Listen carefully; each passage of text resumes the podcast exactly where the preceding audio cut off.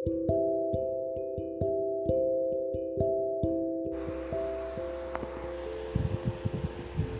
hanya paham tentang apa yang terucap, bukan tentang apa yang tak terlihat.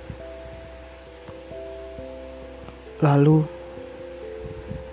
pada suatu keadaan, kita mulai mengerti bahwa kita tak lebih dari peminta yang ingin menerima balasan, bukan alasan. Dan pada suatu titik, di mana perasaan merasakan perasaan yang sama. Kita coba menyatakan apa-apa yang kita jalani, hingga perasaan yang sama itu timbul. Kemudian, akhir dari kesamaan itu akan berujung perpisahan, baik secara hidup ataupun mati.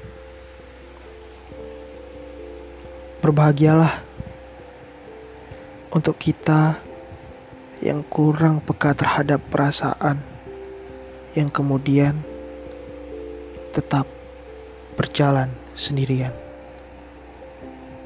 Agustus 2019